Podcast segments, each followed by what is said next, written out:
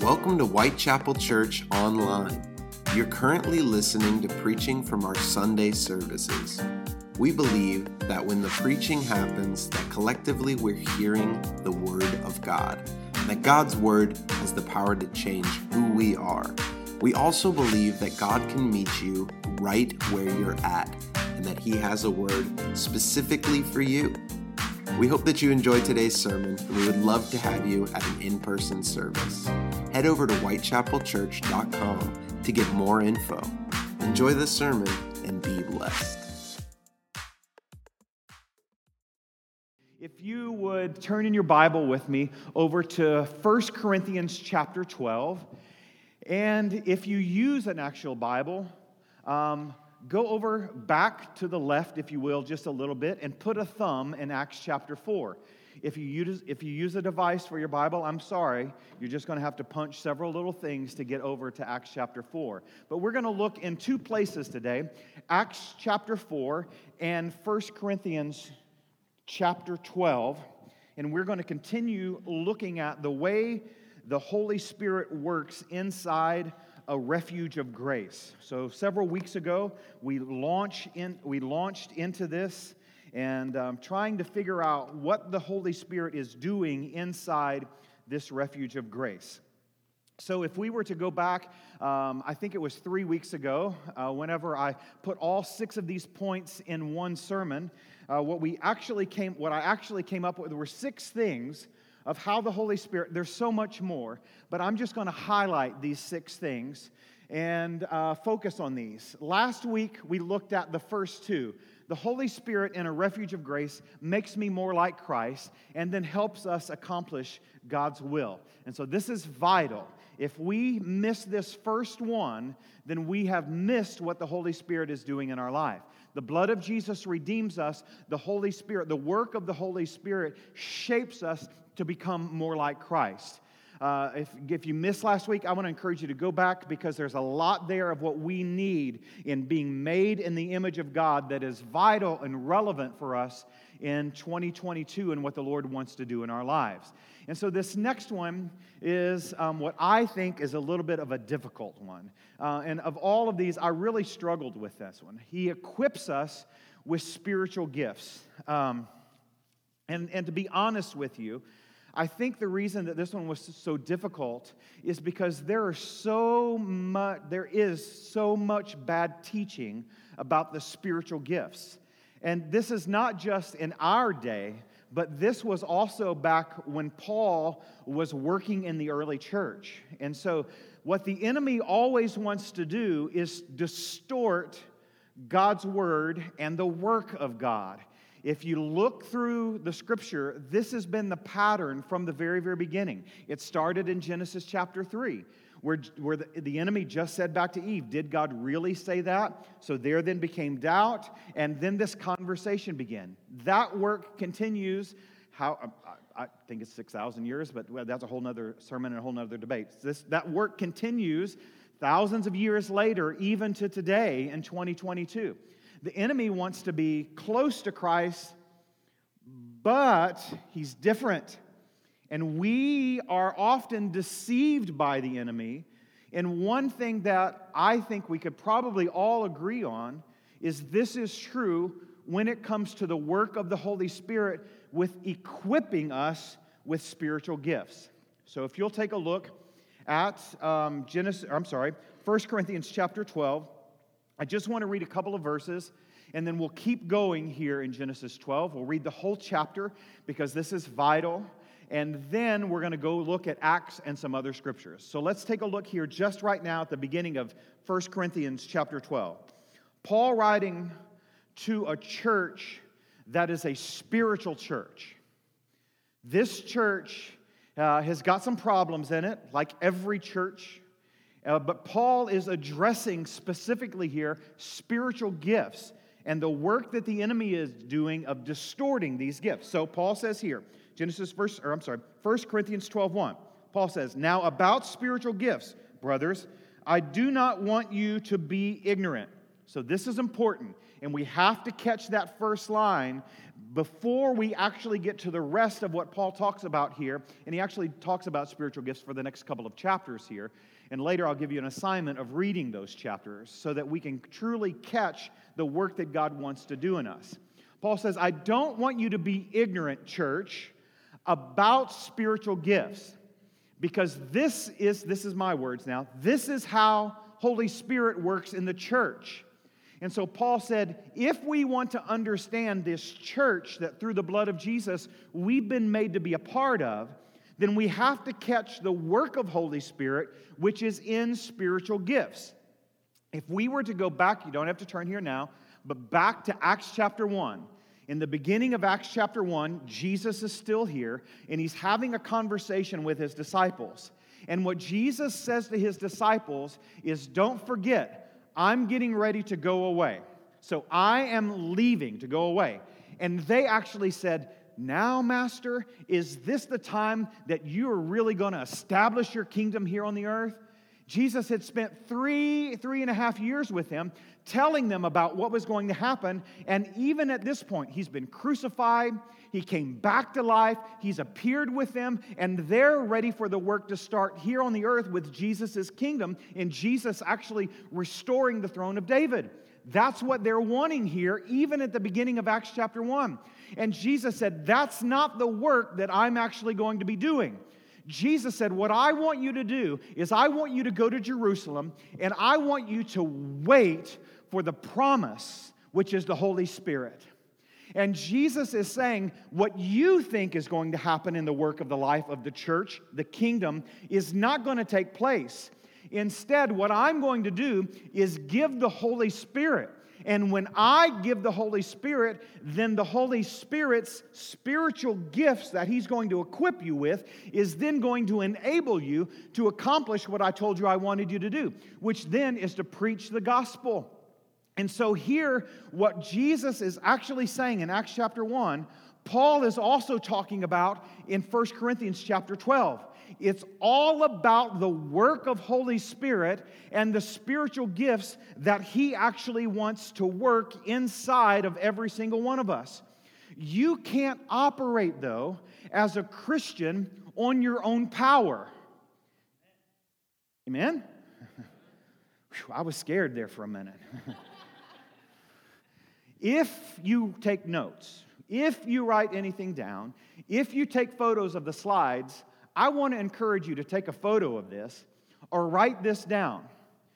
Because what Jesus is saying in Acts chapter 1 when he's getting ready to go away is listen, I chose 12 of you, and I spent day and night with the 12 of you preparing to launch the church. But what Jesus is saying in Acts chapter 1 when he's getting ready to ascend back to the Father is you disciples cannot operate on your own power. And then what Paul is saying in 1 Corinthians chapter 12 to an established church, sure it's an early church, but it's an established church. You followers of Jesus in 1 Corinthians chapter 12, you have to understand the spiritual gifts so that you do not fall prey to the work of the enemy, which is operating on your own power. All throughout the book of Acts, what we see are people that are being corrected by operating on their own power. Let's go back to Genesis chapter 3 in the original sin. What did Eve do? She operated her mind on her own power. And she entered into this conversation with the enemy with her own reasoning. That's Adam and Eve both did that in the Garden of Eden. And they were rebuked by God because they were not obedient. They decided to operate on their own power. Then we get to the Holy Spirit arriving on the day of Pentecost. Acts chapter 1, verse 8 says this But you will receive power when the Holy Spirit comes on you. Jesus is getting ready to leave and he is pointing out this power source that we need in relationship, as God's children, in relationship with him as our Father. He says, This is the power that you need. And it's interesting, Jesus said to his disciples, Don't do anything until your power is changed. Well, what is that power? It's the Holy Spirit. You will receive power when the Holy Spirit comes upon you. So, you can't operate as a Christian on your own power. We get into the book of Acts. In the book of Acts, we see people corrected time and time again because they're using the wrong power source. There was one time when Paul and Peter had a severe disagreement. And Paul was rebuking Peter because he was wanting to do something on his own power. We see this happening with Ananias and Sapphira. We see Priscilla correcting an Apollos because the church is not man made and operates on man's gifts and man's power, but the church is a spiritual mechanism that Jesus established on the day of Pentecost when the church was, uh, when the church was launched and birthed through the power and arrival of the Holy Spirit. And so we have to make sure that we have the right power source whenever we gather together as believers and then go about our way as the extension or as the actual church. So, um, oh wow, it's been that long. 23 years ago, um, I was privileged to be able to serve as a SAM, a short assignment missionary in Athens, Greece. I'd never been overseas before. I lived in southeast Missouri, I lived in Kentucky, and I lived in Oklahoma. That's the only place I'd ever lived before. And I was there, there we didn't really have uh, the internet back then that you could just like go Google what's it like to live in Greece. Uh, we were, um, I had actually talked to some uh, other missionaries that were there. And one of the things that everybody told me that you have to bring with you if you bring anything from the United States is a power converter, something that actually looks like this. If you've ever traveled overseas, you probably have bought one of these. You can, you can go down to Walmart and you can buy these at Walmart. You can buy them at Target so that if you're traveling overseas, you actually take a power converter with you. Because the power that we use here is different than the power that they actually use there. Our power operates at a lower level, and their power operates at a higher level. And so, with that, what they have done is they have made different plugs. So, here in the United States, we know what the, the two little flat plugs that you just plug into the wall, and then that then connects us to a power source. It was different in Greece because theirs were like little metal rods, two little metal rods. And so, I bought this power converter. I took it with me, I took an alarm clock with me, and I get to Athens, Greece. I spent a week there. I was blessed to be able to spend a week there and not need an alarm clock because I was in a hotel. But then, whenever I moved into my apartment in that second week, the first thing I did that night when I was getting ready to go to bed is I got out my little power converter. I plugged it into the wall, made sure I had the right plug. I plugged it up, and then I plugged my alarm clock into that. It was not very long until my alarm clock put every light on the front of it that just went off. Every light was on. Everything that could light up did light up in my alarm clock. So I thought, I've done something wrong. I looked at my power converter, I read the directions, I went back, I did it over again, and then I plugged it up again. Worked for just a second, and then every light actually came on. I left it on, thought maybe it's just got to, you know, have a little extra time to be able to regulate to this great source of power that they have here in Greece. It started smelling like something was smoking. I didn't have a phone. I, do they have 911 in Greece? I don't know. So I'm like, get this thing out of here quick. I had a little patio. I got my alarm clock converter. I threw it out on the patio, and there it set overnight.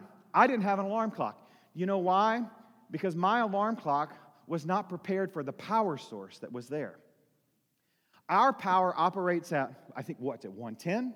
And theirs operates at 220. The converter I bought did not step that power down to utilize my alarm clock in their outlets.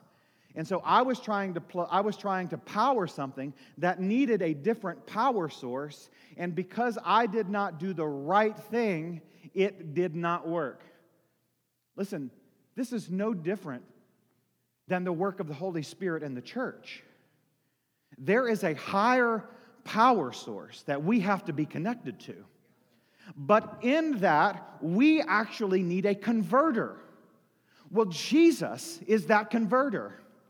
And Jesus has enabled us, born in the Adamic nature of sin, to be redeemed and converted so that then when we plug into the Holy Spirit, then we have the right power source operating inside of us. And so, my question is why would you disconnect from the Holy Spirit's power and then try to go back to an old power source? You see, whenever we're plugged into the wrong power source of self, and we try to operate in the spiritual, that's when everything goes haywire and things start smoking because we are operating on the wrong type of power. The church is not a man made organization so that we can say you're in the church and you're not in the church. The church was established by the power of the Holy Spirit, bought with the blood of Jesus Christ, so that when you enter and you are converted in relationship with Jesus, then you become a part of the bride of Christ. And then, when you are a part of the bride of Christ, you can no longer operate on man made gifts. You have to get plugged into the Holy Spirit's power source, so then you begin operating on spiritual gifts. And in Acts chapter 1, what we find are disciples that were obeying the direct command of Jesus to hold off on their plans until the right power source came, the Holy Spirit, and then launched the church. So we, on our own, I would go so far to say, don't have the abilities to operate the church. We have to have Holy Spirit that comes and lives in us. God actually in us, operating in us, and then through us in this spiritual organization of the church. Hebrews chapter 2, verse 4, the writer here says, God also testified to it. If we go back and read in the beginning of chapter 2, the end of chapter 1, what is it that God is testifying to? It is the message of the gospel the message of Jesus dying to convert us into a part of this spiritual organization, the church, so that we can be filled with His Spirit to be who He desires for us to be. And we get that in the next section here. God testified to the gospel. The gospel, how did He do that? By signs, wonders, and various miracles. And by gifts of the Holy Spirit distributed according to His will.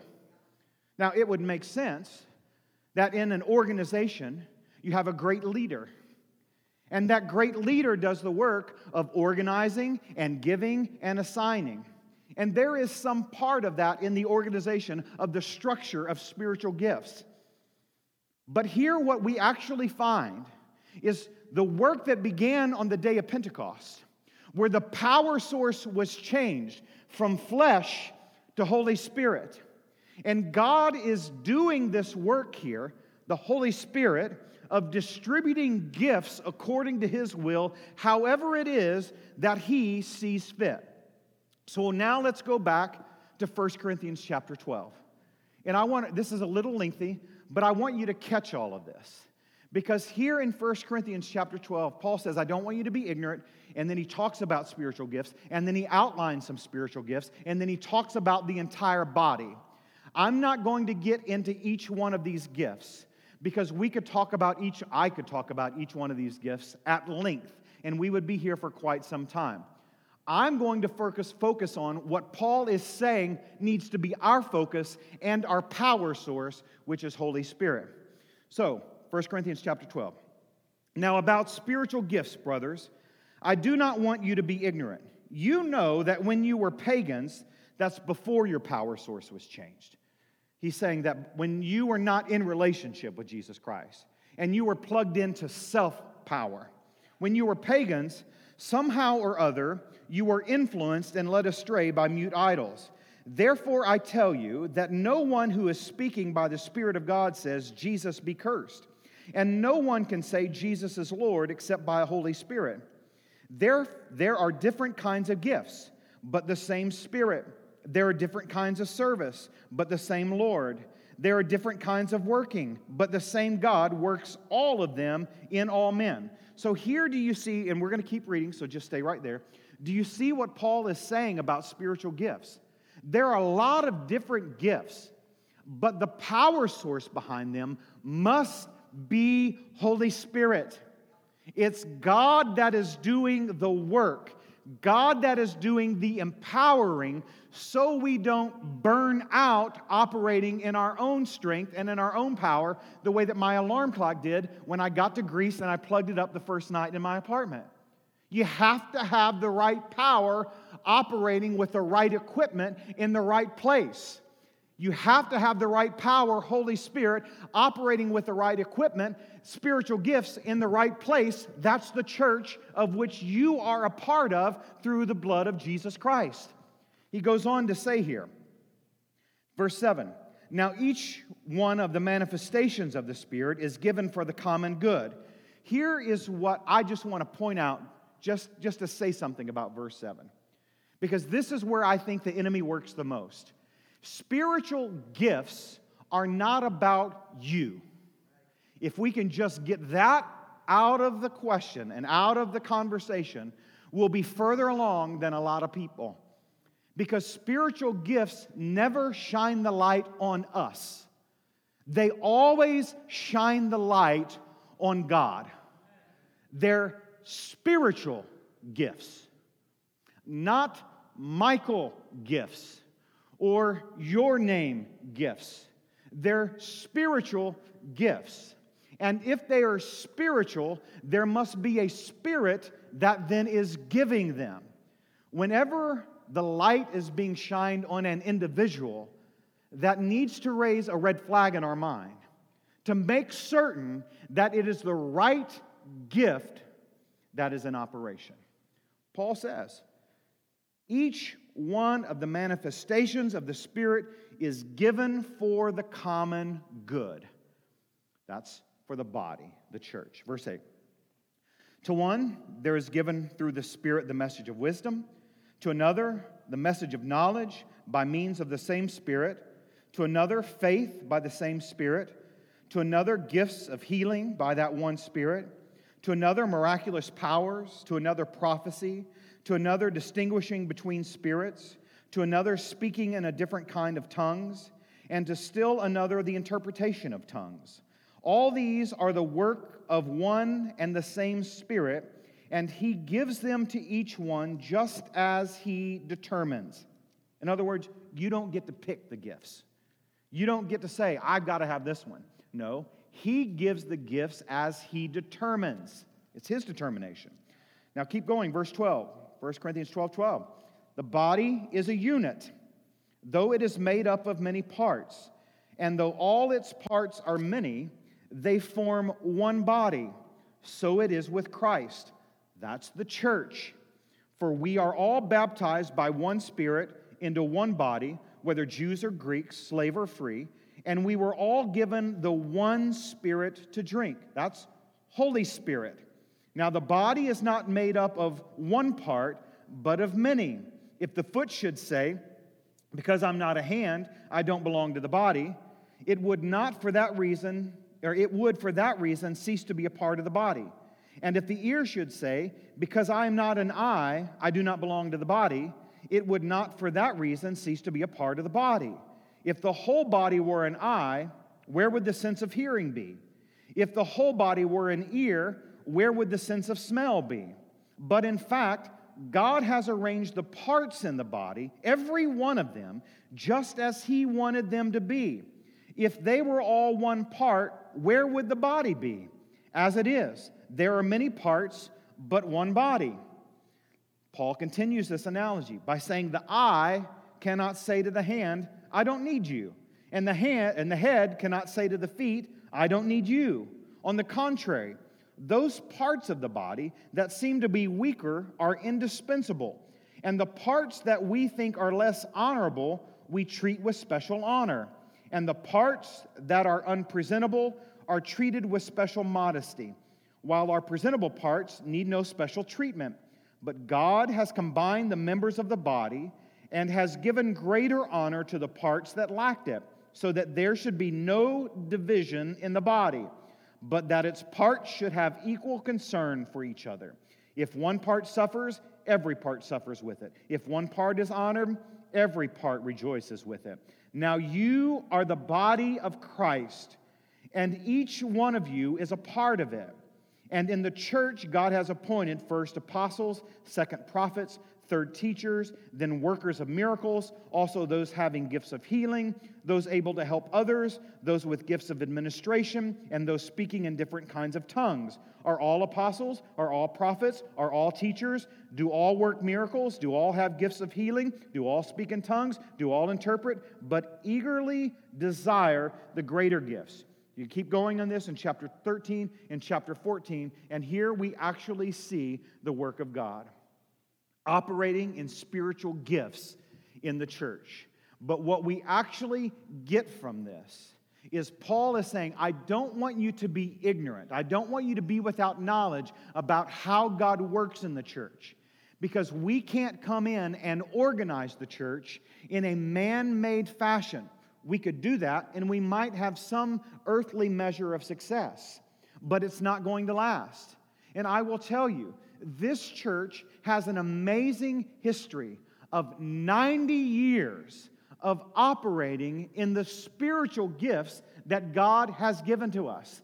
The more I dig into the amazing, rich history of what is now known as Whitechapel Church, it is amazing. It is, it is, it is, um, um, I, I'm not sure the right word here. I mean, it just blows my mind, is what I'm trying to say of how this body for nine decades has operated in the spiritual gifting that God has given to this body. And what I am saying is we have to keep that commitment of being committed to the Holy Spirit's work and not our own work.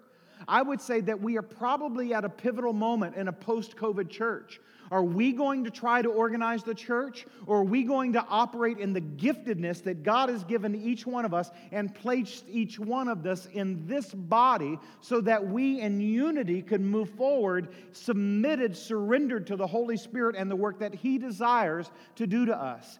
What Paul is reminding us here of in, in, in um, 1 Corinthians chapter 12 is every single one of us have been placed inside of the body inside of this body.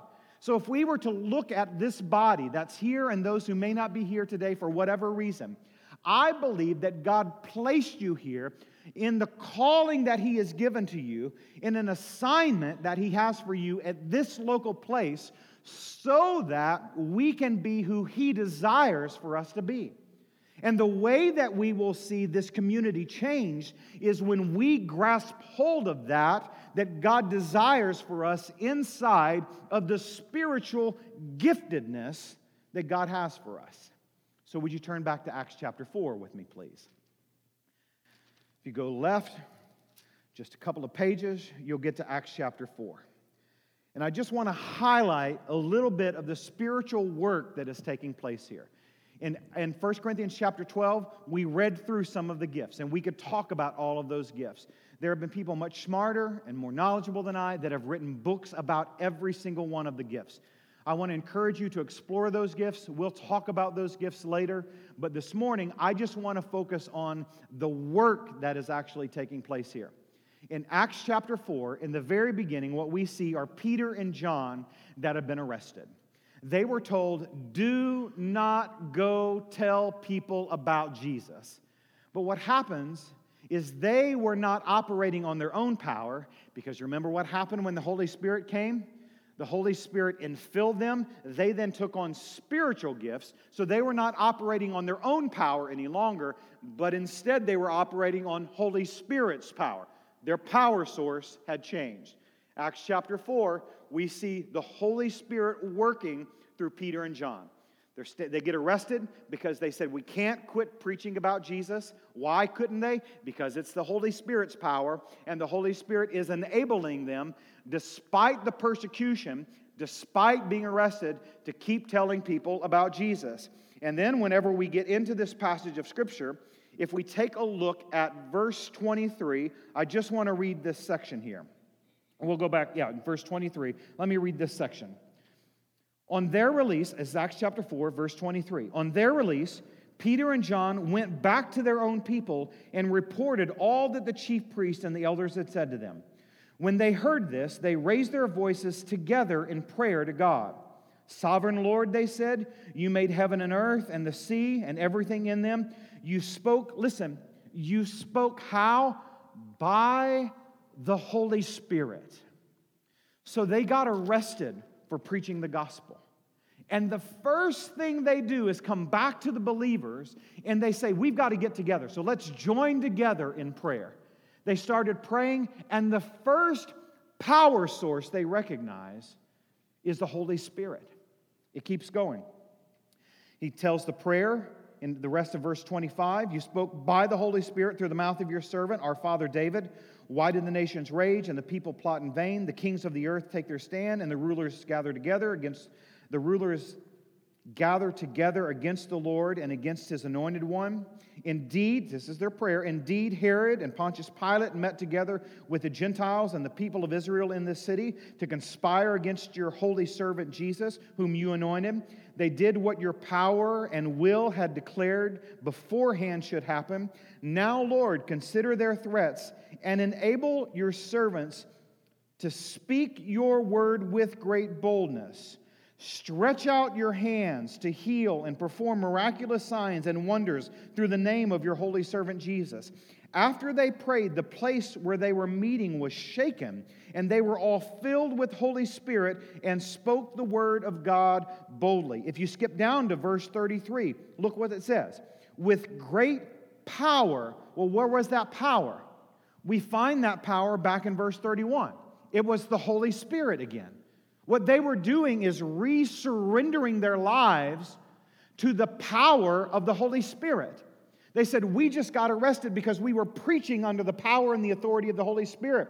They get back with the body, they renew that surrendered life to the Holy Spirit, and they said, Enable us to keep doing this. And then in verse 33, the scripture says, It was with great power the apostles continued to testify to the resurrection of the Lord Jesus, and much grace was upon them all. And this is where my mind was blown away. Much grace was upon them all. Well, what is it that's at work here in these people? It's the power of Holy Spirit. And then, whenever you get to this word in verse 33, it says there was a lot of grace upon them. So the Lord sent me back to 1 Corinthians chapter 12. And if you look at what Paul is saying in 1 Corinthians chapter 12, when he says, Listen, I don't want you, church, to be ignorant about spiritual gifts. I had never looked up this word gifts in the Greek. So I look up this word uh, gifts, spiritual gifts, the two joined together in the Greek, and this is what the literal translation of this grace gifts. Is that not amazing? Grace gifts. Do you see now the work of the early church? You know what it was? It was a refuge of grace. You know what God has called us back to be? A refuge of grace. And so, the first Sunday in September, we're going to go through the book of Acts. Not in one Sunday, don't worry. Because we have to find out about this power source of Holy Spirit that was working in the early church that caused there to be much grace.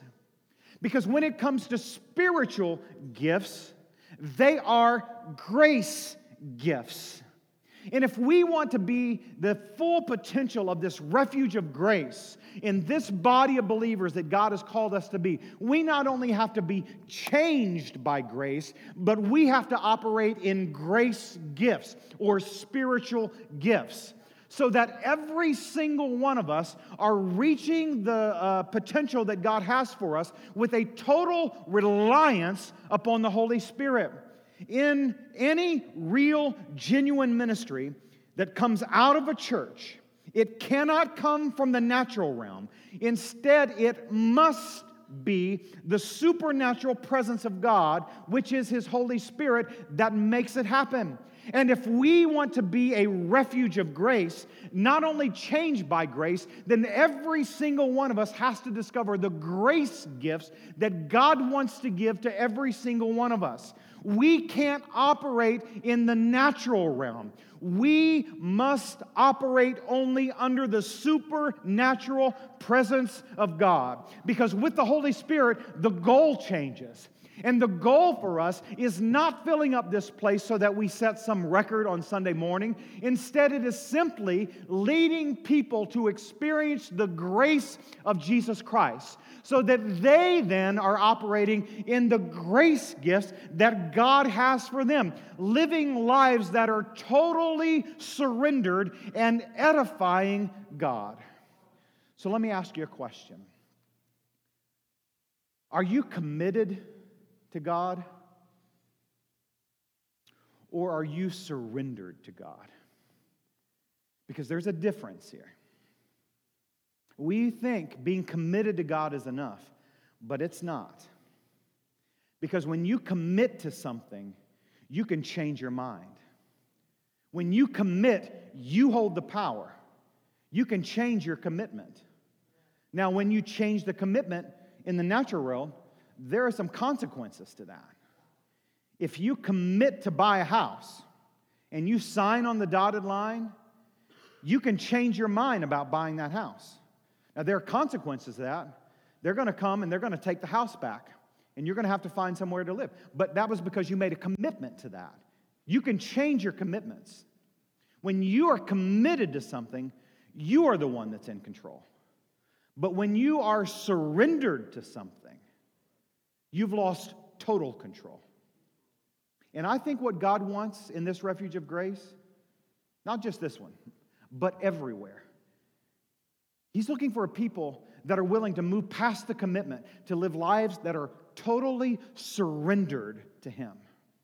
When you are committed to operating in spiritual gifts, if something happens that you don't like, well, you just change your mind.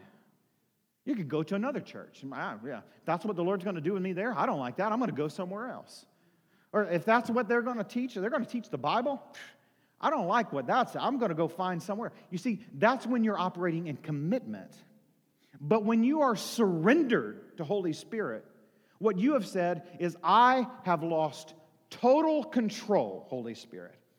And it might not be my preference, it might not be my style, it might not be what I like but I am surrendered 100% to you so that I am not in control. Instead, you are in control. And maybe for some of us,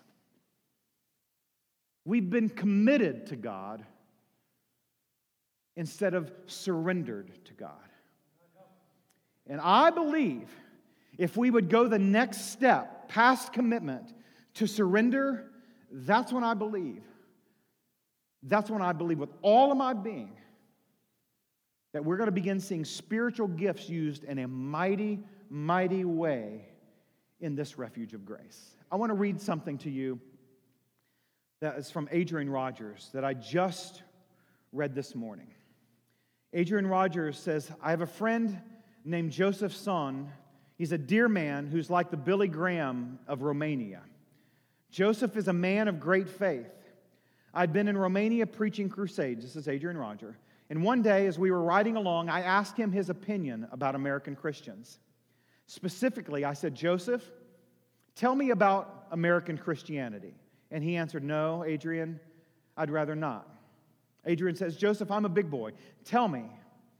And he replied, Well, Adrian, in America, the big word is commitment. That's good, isn't it, Joseph? I said. No, Joseph says it's not necessarily good. When you make a commitment, you're the one that's in control. For you see, the word commitment didn't even really come about into the American language and was used until about the early 60s. It's a very popular word today, though, and we've been using it for decades. Adrian says, I believe what's happening in the American church is that people are telling God what they're committed to. They're committed to memorizing the Bible. They're committed to tithing. They're committed to soul winning. They're committed to the work that the church is doing. But he said, if a man pulled out a gun and he said, stick them up, you'd lift your hands. Would you start telling him what you're committed to?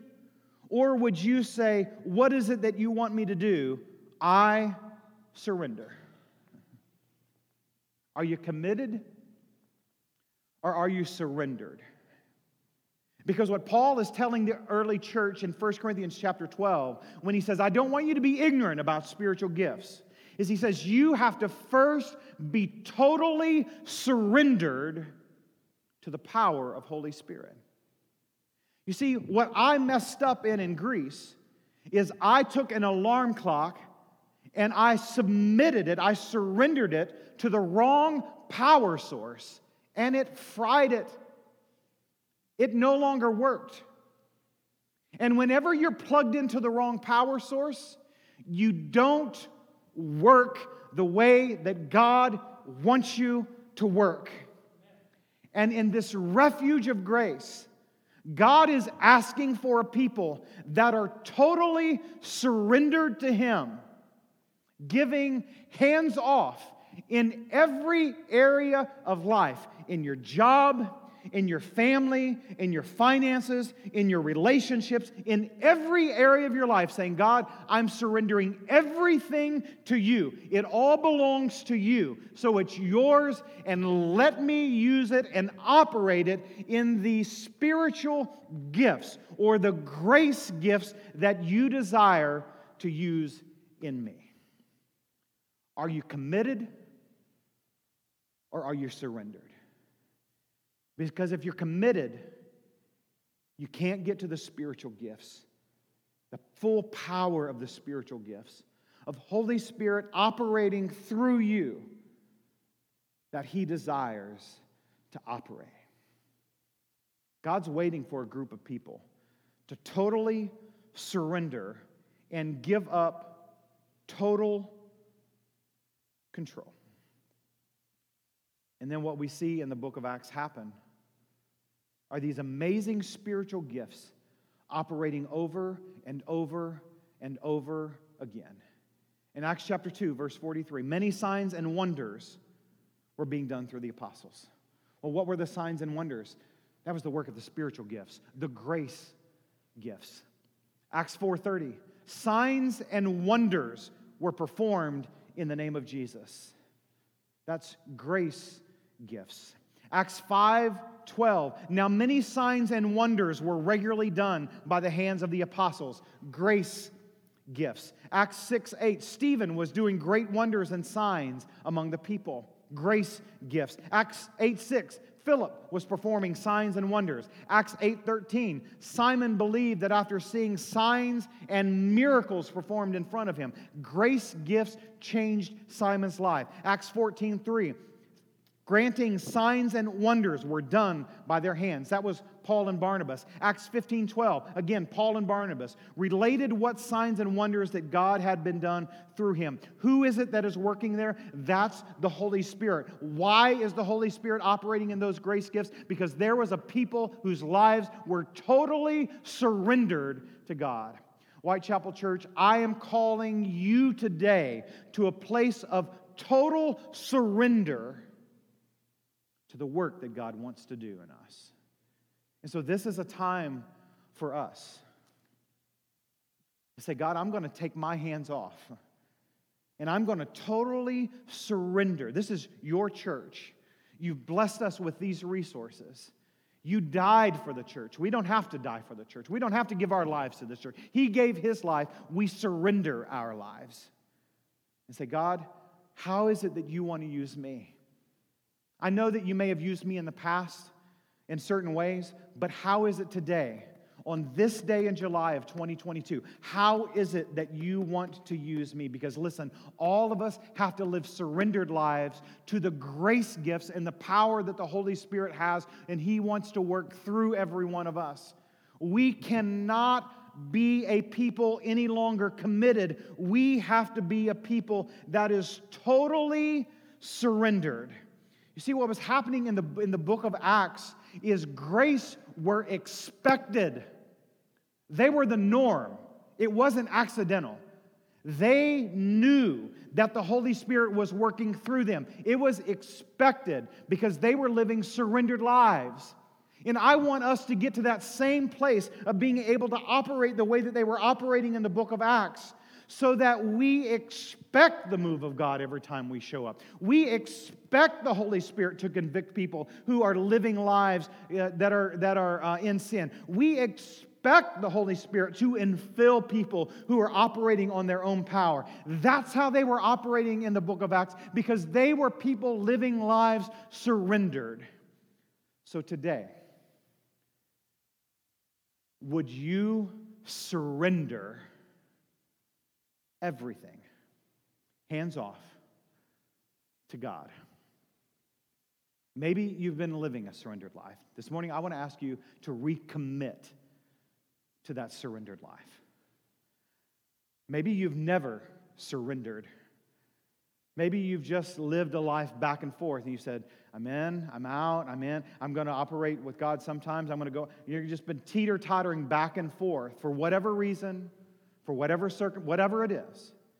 This morning, I'm asking you to commit to God. Maybe you have never entered into a relationship with Jesus Christ and you've never received His grace, His free gift of salvation for the first time. This morning is that time to surrender and say, God, I want to receive you as the payment for my sins so that I become your son or I become your daughter and I enter into relationship with you, washed in the blood of Jesus Christ. Listen, this is a day of surrender for us, Whitechapel, so that we don't operate on our own power, but instead we operate only in the grace gifts that God has for us. So that's the commitment that I'm asking you to make. It's a big ask, it is a huge ask, but it has to be our heart. People that are surrendered in this refuge of grace. Thanks for joining us at Whitechapel Church Online. We pray that today's sermon blessed you and that you'll continue to join us as we lean into God's Word together. Until next time, have a great week